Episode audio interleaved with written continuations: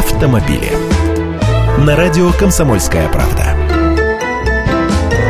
Здравствуйте. Пока у нас в стране усиленно насаждают дорожные камеры и платные парковки, на Западе вовсю борются с пагубными привычками водителей писать за рулем СМС. Оно и понятно. Камеры у них там и так на каждом шагу, а на предмет езды по встречной у них водители гораздо более осторожны.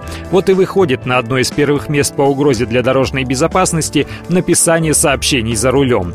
Пропаганда вовсю против этого работает, а теперь и техника. В распоряжении полицейских штата Вирджиния может поступить некое устройство, выявляющее автомобилистов, набирающих текстовое сообщение. Конструктивно это прибор, который сканирует частоты, по которым передаются текстовые сообщения. Запеленговал машину, из которой пришла смс камера зафиксировала ее номер, владельцу пришел штраф. Наверное, если на фото можно различить водителя, который держит в руках мобильный. Иначе ума не приложу, как это будет работать. Ведь пассажирам никто не запрещает пользоваться телефоном. Даже если пробить через оператора мобильной связи, уходила ли в момент фотофиксации сообщения с номера конкретного абонента, это могла сделать, например, сидящая справа от водителя жена. В общем, похоже это все на нашу недавнюю выдумку, когда предлагали с помощью специальных радаров дистанционно отлавливать пьяных водителей. Угасла она и забылась, и хорошо. Не то чтобы я нарушителей защищаю, просто не нужно совсем уж выходить за рамки разумного.